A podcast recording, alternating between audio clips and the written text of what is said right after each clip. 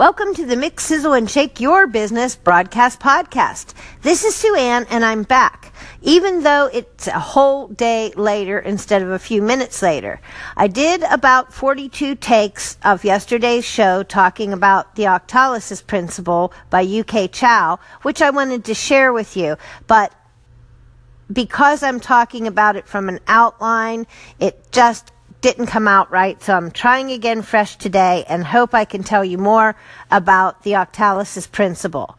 And Yu-kai is looking at human behavior and motivational psychology in determining the key core drivers, core drives, he calls them, eight core drives in all people that has to do with your motivation to act on something.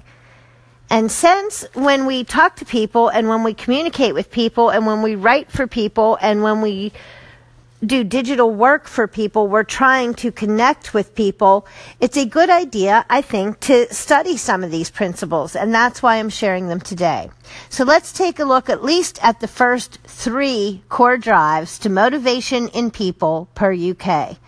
And this is again the octalysis principle or theory. And the first one is epic meaning and calling. And what Yu-kai says here is that there's something bigger than ourselves. And that is the most basic and simple and huge motivation.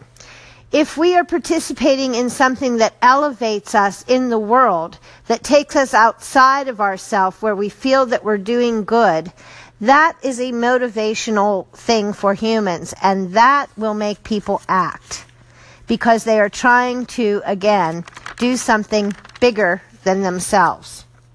The second thing is development and accomplishments. He says that we're all trying to improve ourselves. And that's a key belief in people that if the activity that they undertake helps them develop and accomplish something, helps them improve themselves, then they are more likely to feel motivated to do it. They love, we love, the feeling of progress and achievement. And so we're always striving to find mastery.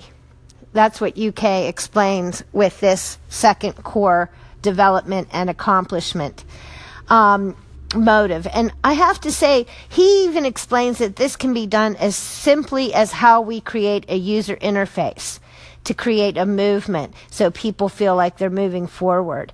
Uh, even a progress bar is one example that he gives, or when we have rewards for participating. These are things that help people feel like they are moving forward and mastering something, achieving something, receiving an award. So that's the second core drive. The third core drive today, and this is the last one I'm going to try to get into this episode, is so important. It's the empowerment of creativity and feedback core drive. The reason this one is so important, I think, is because it creates an open loop, which means that it's a continual building, ongoing, transitional type of motivator. And he explains this really simply by calling it the Lego effect where if you give building blocks to someone, i.e., Legos, or if you give them a framework, then the brilliance of it comes from everyone putting their own brain and their own creativity into that framework or those building blocks and using them in various ways. And I think that when you set it up where you give a framework or building blocks, you also set people up to feel like they have an element of usefulness and it's fun. And they're using their brains and it's creative. The other thing, the other part is the feedback, where when you get feedback, you learn to build better and build on what you're doing creatively or extending that creativity in some way by an idea that springs from that idea. And so there's an ongoing loop when you work with empowering creativity and building on feedback. And so that is the third core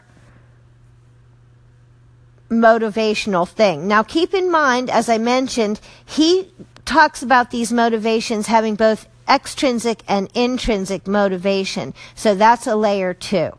Next episode, I'll talk about the